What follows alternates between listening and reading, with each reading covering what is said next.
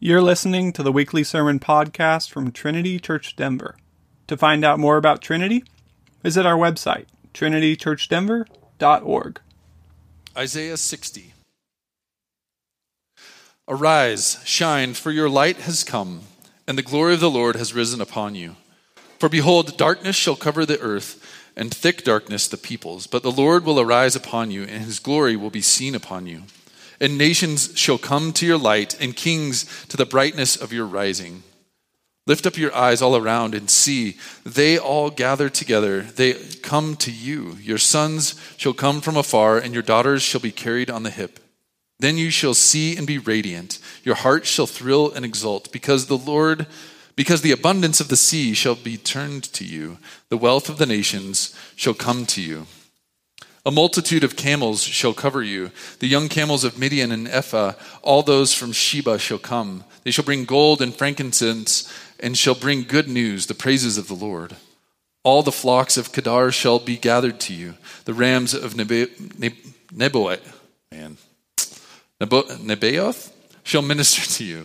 They shall come up with acceptance on my altar, and I will beautify my beautiful house. Who are these that fly like a cloud and like doves to their windows? For the coastlands shall hope for me. The ships of Tarshish first shall bring your children from afar, their silver and gold with them, for the name of the Lord your God and for the Holy One of Israel, because he has made you beautiful. Foreigners shall build up your walls, and their kings shall minister to you. For in my wrath I struck you, but in my favor I have had mercy on you. Your gates shall be open continually. Day and night they shall not be shut, that people may bring to you the wealth of the nations, with their kings led in procession.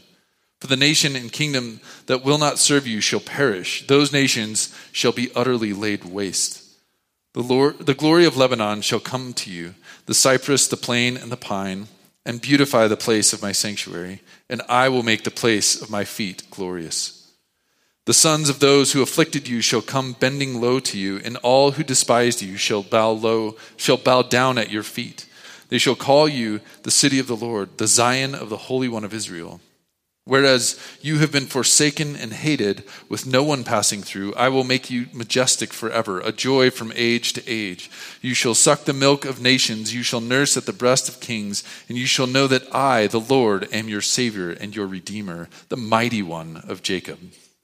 Instead of bronze, I will bring gold, and instead of iron, I will bring silver. Instead of wood, bronze. Instead of stones, iron.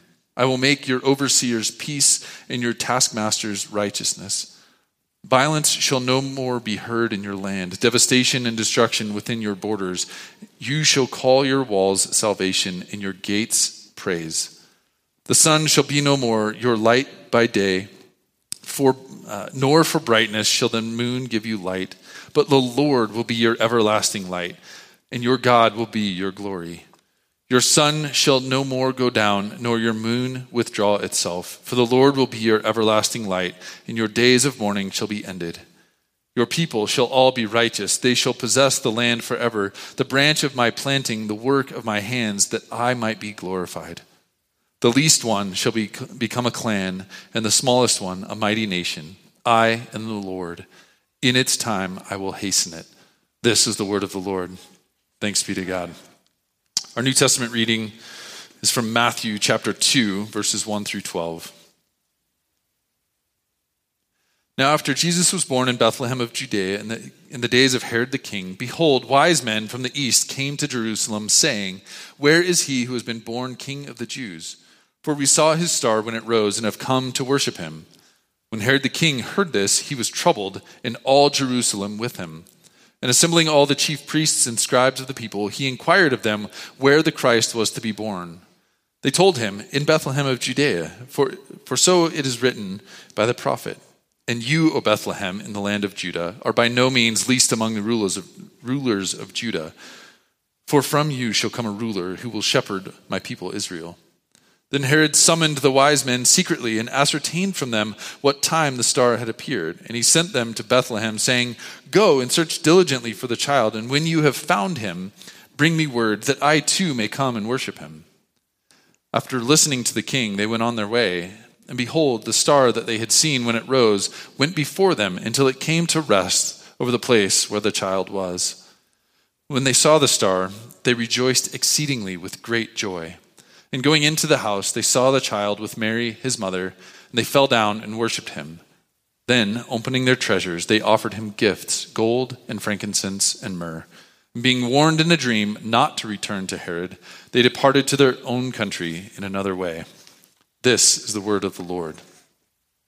Let's pray.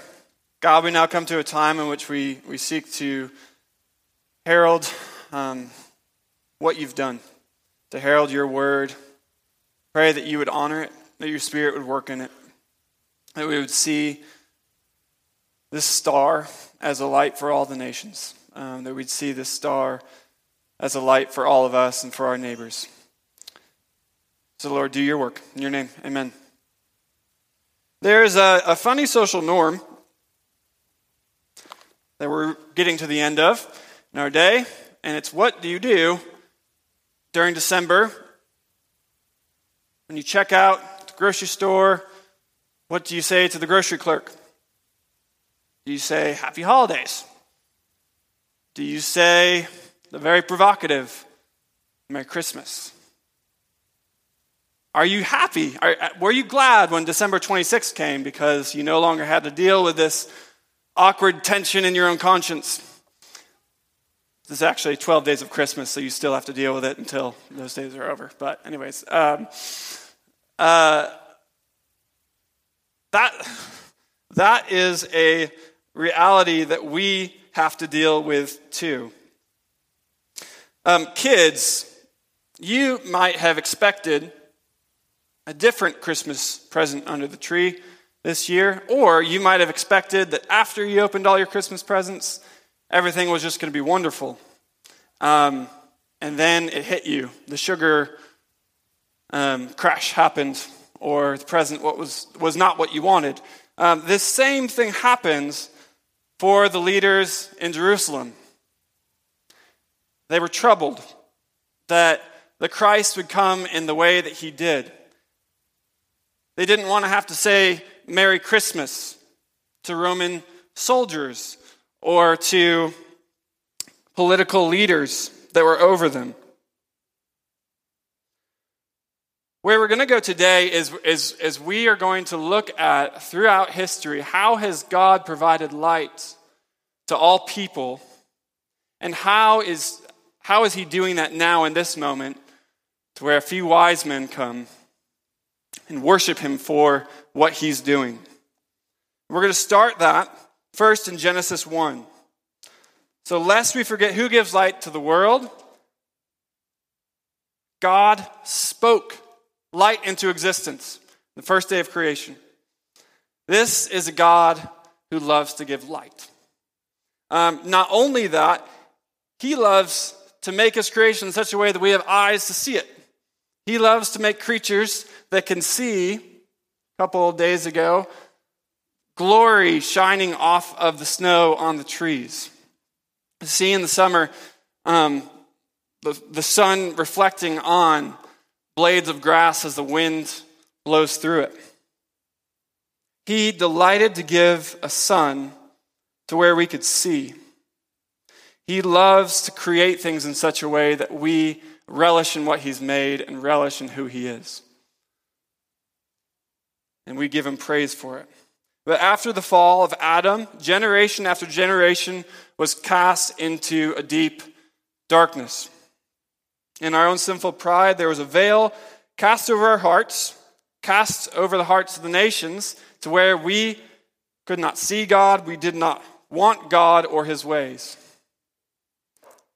But God God ordained a plan to redeem his creation and destroy, take over, overcome darkness with light, to destroy the works of the devil, to extend grace, his grace, and make a people for himself. So he did this by raising a nation for himself, and he intended to, by this nation, reconcile all people for himself. That is where we're going today. This morning, we're going to seek to understand how this star in Matthew 2, um, how it signifies a light for all nations. So we're going to look at how that star, this star, points to Jesus Christ, the light that God has promised to give to all the world. A little child that would ultimately be the light that would bring all people into fellowship with the Father of this Christ. This is a celebration of Epiphany. Um, Epiphany means manifestation. God is manifesting himself in Christ. And so he is a light to the world. This is Epiphany. Is a whole season. Starts on January 6th. We are preparing for going into Epiphany. And here's where we're going to prepare in Matthew 2. There's three things I want to touch on from um, this text. Let me just give you a brief overview, and then we're going to, dive in some more detail. So, first, we'll see how leaders and nations are confronted with the incarnation of Jesus. How leaders and nations are confronted with God. Second, we'll ponder the star, which is the light of the world. And third, we'll look at a God who welcomes the nations in, who welcomes the nations into himself, and what that means for our church. So, first, um, there is one, this God who brings all kings, nations, and all wise men before him ultimately having to answer to him. So, kings, magicians, and nations all deal with him. And as a side note, um, when, I, when you hear magicians or wise men this morning, I want you think of you know, what, these, what these wise men were doing is they were astrologers. They had visions. They would have, be able to interpret dreams. Um, all of this leading to, I, I th- you should think of these, these wise men like wizards. Not just your ordinary kings or, um, or, or just magicians like magicians you would see in our day who just do simple card tricks. You don't know what's going on. Um, you should be baffled by these people coming to bear gifts to King Jesus. So again, um, this king comes in Matthew 2, and he's the person that everyone has to deal with. You can even say um, what's happening in this passage is how it's, it's dividing people into two groups. All leaders and all peoples are being confronted with this Christ. Even people from the Old Testament you could, you could shove into this little passage to say these two groups represent how all people respond to this God. They all either come to him in worship or they come terrified, hating him, scheming against him. I'm going to draw a, uh, from a couple of those Old Testament examples, and then we'll look more at the specific characters in Matthew 2. So, first, Pharaoh and all Egypt. Um, they were confronted with Israel. They, Israel came in to Egypt, and Israel blessed Egypt. Throughout a time of famine, Joseph helped them be able to um, be able to thrive, be able to overcome this famine, and plan for it. But eventually, Israel became grew to a size in which they became a political threat.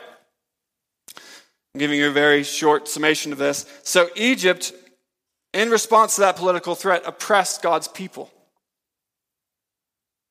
Long story short, the gods of Egypt went to war with the God of Israel, and they were magicians. They were magicians who uh, in, were in Pharaoh's court and were tirelessly working to match up against the God of Israel, the God, Moses' God. And these magicians were meddling with dark arts. They thought that, that their gods, gods of Egypt, were the ones who provided the abilities for them to do these things. Their hearts were hardened. Looking at another example in the book of Daniel, we have Nebuchadnezzar, also magicians. His court, sorcerers, enchanters, magical people. And none of them were able to interpret Nebuchadnezzar's dream. He wouldn't tell them what dream he had, but none of them were able to interpret it. And here comes Daniel, a man who was willing to submit all of his own abilities, everything to God. And what was he able to do? He was able to tell Nebuchadnezzar the meaning of this dream. He didn't depend on his own strength to interpret Nebuchadnezzar's dream, but he submitted himself to the mercies of God. So it says in Daniel 2. And even when it, so, so that even when Israel was in exile, what God was doing here is Israel was a light to Babylon. We could go on and on throughout the whole Old Testament showing ways that Israel and their God was a light to the nations, all confronted with the God of the universe. So when we come back to Matthew 2, you should see this stark contrast happening between the leaders of Jerusalem and the magicians or wizards from the east. These two groups represent every leader. I want you to see it with me. I'm going to read these first six verses. Um, so if you've closed your Bible, I encourage you to open it back up and read this with me. Now, after Jesus was born in Bethlehem of Judea in the days of Herod the king, behold, wise men from the east came to Jerusalem, saying, Where is he who was born king of the Jews? For we saw his star when it rose and have come to worship him. When Herod the king heard this, he was troubled, and all Jerusalem with him. And assembling all the chief priests and scribes of the people, he inquired of them where the Christ was to be born. They told him, In Bethlehem of Judea, for so it is written by the prophet, And you, O Bethlehem, in the land of Judah, are by no means least among the rulers of Judah. For from you shall come a ruler who will shepherd my people Israel. So Herod, Herod, the king of the Jews, and the religious leaders felt troubled at Jesus' birth. You should read that as, as anxious. They were terrified. Um, verse 3 tells us they, um, these chief priests and scribes, and I, when it says all Jerusalem, I'm, what you should read there is including the chief priests and scribes, they were also troubled. Um, so it says there in verse 3 he was troubled and all Jerusalem with him.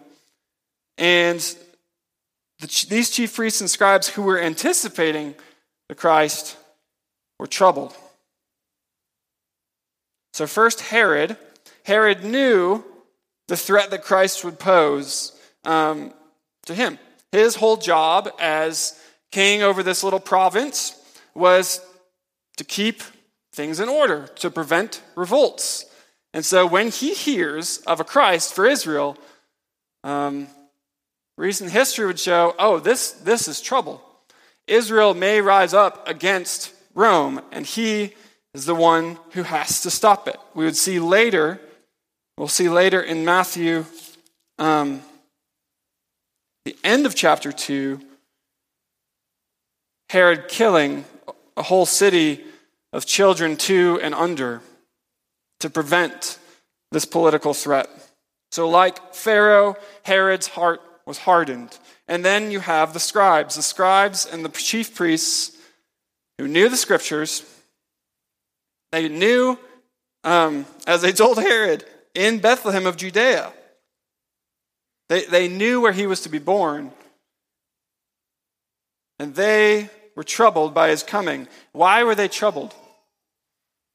Well, they um, were comfortable. They had certain status, in society at this point. There um, had been these, again, the political overthrows that happened before that would put them in not as good of a place with a ruler like Herod. And so they weren't very interested in stirring the pot with Rome. So, this passage speaks nothing of the chief priests and scribes going to see this Christ because they too were terrified. But what was God doing while that was happening? There were also wizards from the east who knew the scriptures as well. They had read the same Old Testament prophecies that the religious leaders had, but they believed him. But they believed God. And they saw this star coming. They're, they're probably coming from either Syria or Persia to worship this child. And they knew Israel was a light to, light to the nations and that God had promised to dwell with them. And they came and fell prostrate before this child in verse 11. So, like Daniel, here are wizards that come to Christ willing to submit all of themselves to God, seeking to understand the light that God is to the world. So both groups saw the political implications of who this child was, yet Herod and the religious leaders had veiled hearts. They sought to conserve their power rather than submit their power to God. But God, all the while, was bringing in the first fruits of the Gentiles into the church. He was guiding them to the light of the world. So all people answer to Jesus, and we looked at a couple examples of how this happened in the Old Testament. Um,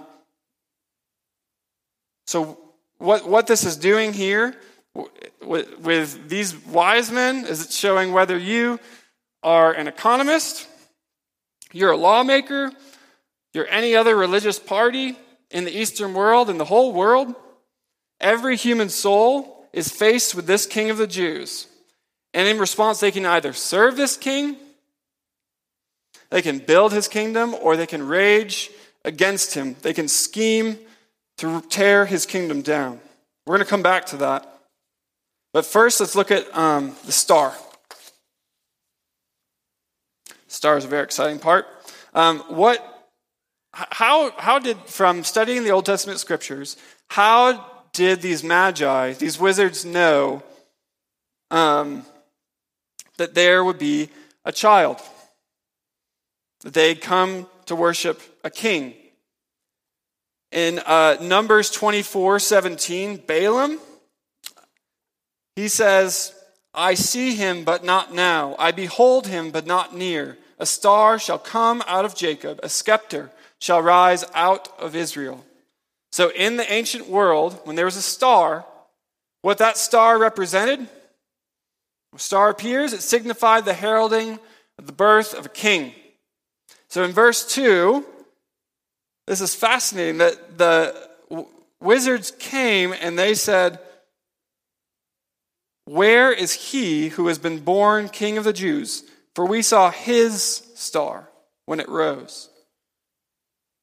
So they knew that this was his star, and the magicians came to worship this king who was to be born in Bethlehem. Now, scholars have a number of different ideas of, of what exactly the star is. Um, might have been a comet, supernova, which would have lasted maybe about four months in the sky, a couple of planets aligning at just the right time of Jesus' birth. So some believe that could have been Saturn and Jupiter aligning, or it could have been a supernatural light that God simply spoke into existence. And we need to understand, um, I want to seek to understand with you what the best option is. So the star itself is mentioned on a couple different occasions. Um, first, in verse 2, as we just read, it brings the wise men to Jerusalem. And the second occasion, in verse 9, says, After listening to the king, they went on their way, and behold, the star that they had seen when it rose went before them until it came to rest over the place where the child was. I don't know how many of you have ever seen a star rest somewhere or move, guide you somewhere. You have love to hear about it.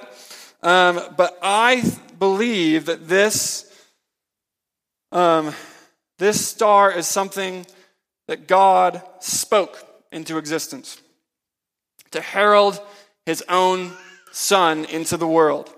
Would you just stop and consider the beauty of that? That God would use um, all the promises that he gave throughout the Old Testament and the norms of the ancient world. He would use a star to show that the God of the universe was coming into the world. Our God is amazing. Here, in the face of sheer darkness and just corruption from Jerusalem itself, God was doing, he was, he was working his plan. God speaks light into sheer darkness and corruption. So this star led wizards to a house in Bethlehem to meet the king of the Jews. And, and this, the timing of this between those two verses, it, it could have been up to two years based on, on what, um, what we see about Herod killing every child two years and younger. Um, we don't know. We're not given that information. They could have, it could have been up to two years long. Um, but what did they come to see? What did these kings come to see? We read Isaiah 60 this morning, and what Isaiah 60 says in the first couple of verses, I read a, a little section from verse 1 and 3. Says, Arise, shine, for your light has come, and the glory of the Lord has risen upon you. But the Lord will arise upon you, and his glory will be seen upon you. And nations shall come to your light, and kings to the brightness of your rising.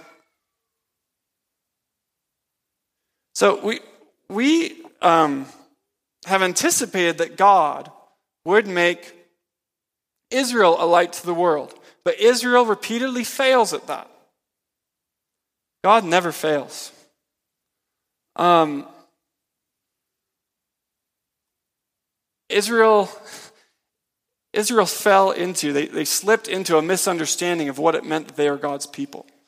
When you look at Genesis 12, and the promise that God gave to Abraham, to Abram, when he, he told him to look up at the stars, that they would be as many, he would make Abram and his offspring as many the stars of the sky. This, what he wasn't saying there, he wasn't saying, you each will be unique twinkling stars that are each so valuable in and of yourselves, and people will just want to flock to you.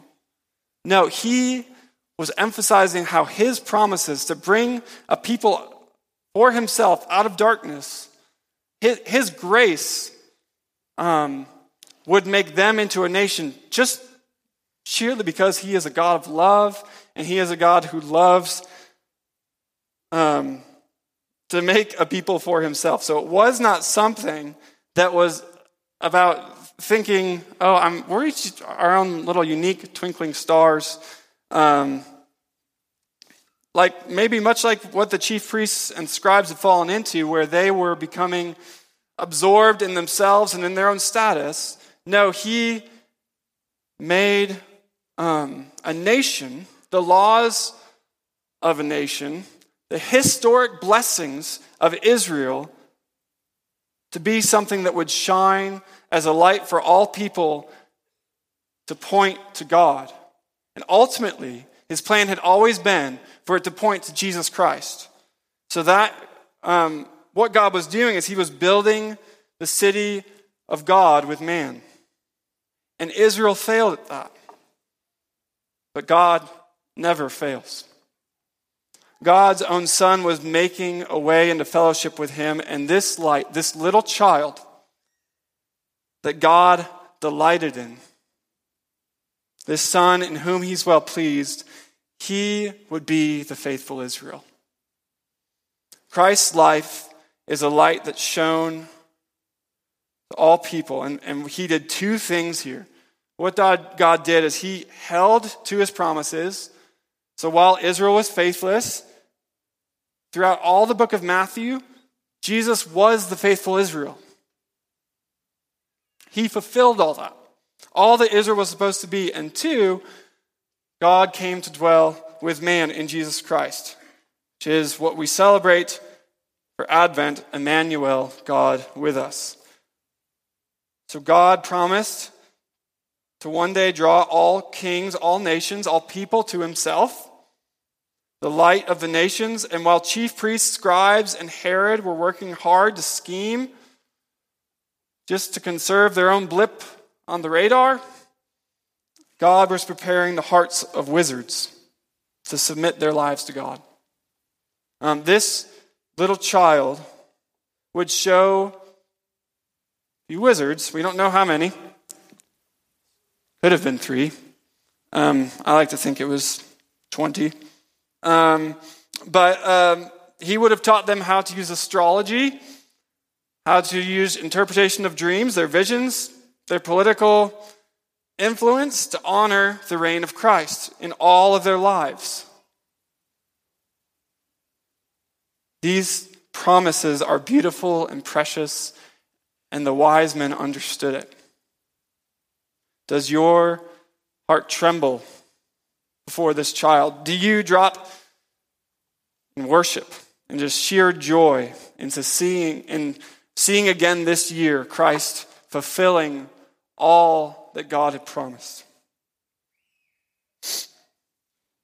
Okay, so we, we looked at how all, all nations and all kings and all wise men have to be are confronted with this God and with Jesus Christ. We looked at this star and what it signifies. And now I want to look at how God is taking the nation somewhere. Um, the wise men, what they did in, the, um, in, in coming, they worshiped him and they also brought gifts. So in verse 11, it says, in the middle of verse 11, then opening their treasures, they offered him gifts of gold, frankincense, and myrrh. Each of these gifts um, ties to what was used in the temple. The Holy of Holies was lined with gold. Frankincense was used in grain and gift offerings in the temple. Um, the, the priests burned myrrh at the altar, and all of this was laid before Christ. Who would be the new temple? Not just for the Jews, um, but even for wise men from the east. So these wise men, they were in um, the Holy of Holies, the new Holy of Holies, in the presence of Christ, and they were not burned up. They dropped in worship. And we've spoken of Christ's life. We have to also look at his death and his resurrection in this.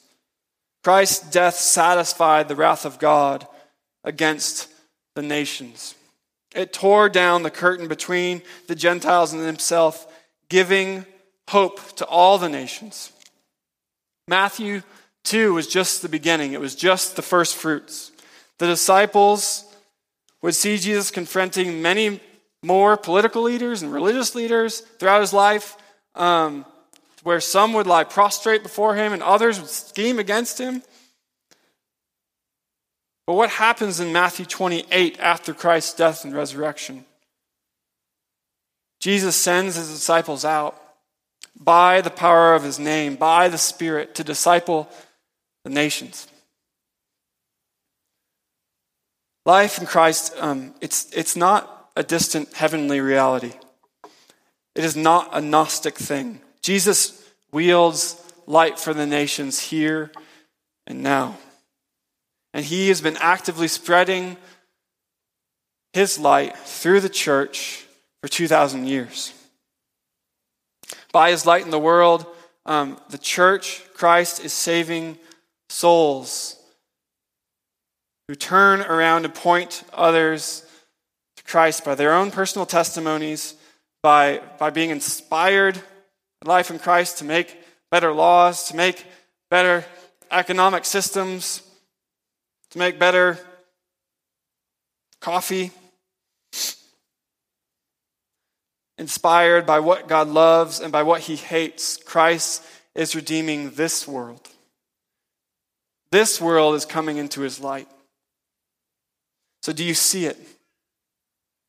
In how God is already making our world better. Do you have joy in that this Christmas season, this Epiphany season? For those that are uncomfortable um, with being political as Christians, we have to reckon with this question Where else would the nations go? Where else would your neighbor go? Look at the results of humanism.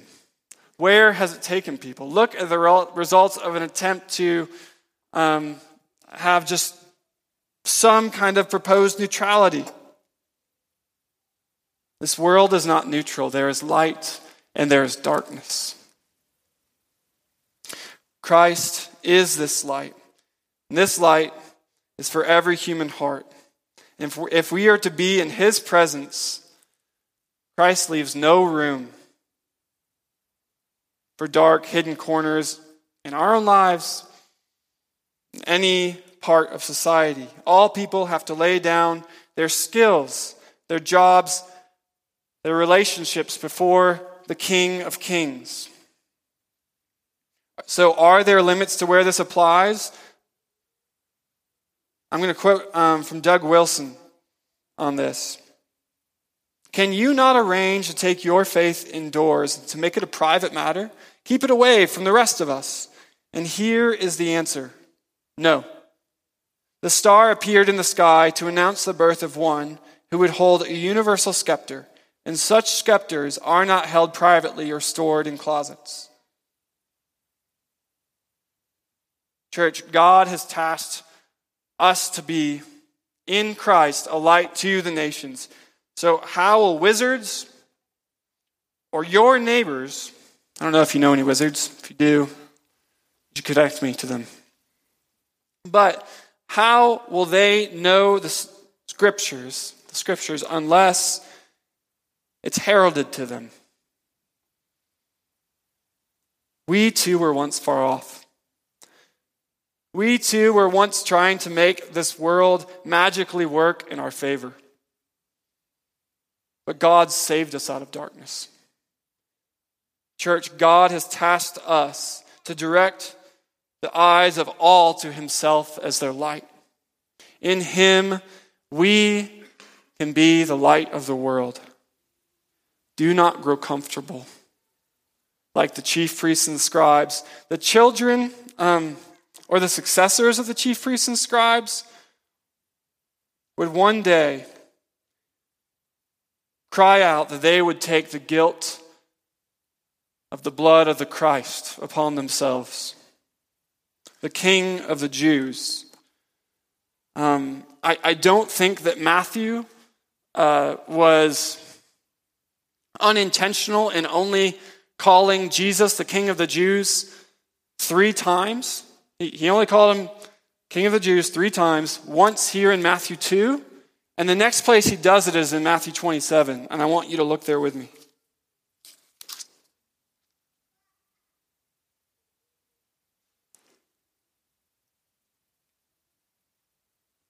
There's two more occasions here, and, and one in the midst of the soldiers mocking this Christ, putting a, a, a um, scarlet robe on him, a crown of thorns. In verse 30, it says, And kneeling before him, they mocked him, saying, Hail, King of the Jews. And they spit on him, took the reed and struck him on the head. And then look lower in verse 37 And over his head, they put the, this charge against him, which read, This is the Jesus, the King of the Jews, crucified.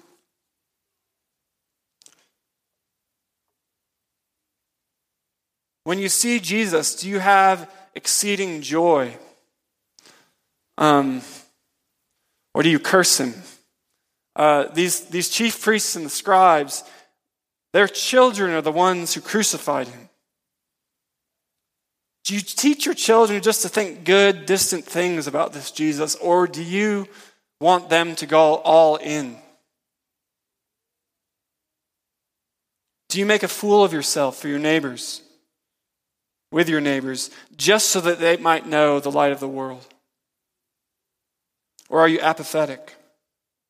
Do you put off sharing this joy until you're theologically sound enough, or until your family has enough margin to maybe be a light to the world? In Christ, this is a command that we've been given in Matthew 28 that we are to disciple the nations. Do not delay from talking about this grace that we have received from the King of the Jews. Take heart that God has manifested himself. Take heart that Jesus is the light of the world. And to quote again from our passage today, he is our shepherd. He will guide us. Take heart that we should pray boldly for our neighbors, for our families, for politicians, for all people to come to this light. Christ has magnified his name in 2022. He will magnify his name in 2023. And there will be a day where instead of the sun, he will be our light for all eternity. So take heart, take faith that the Spirit is, will continue to bring all people, including wizards, to himself. Would you pray with me?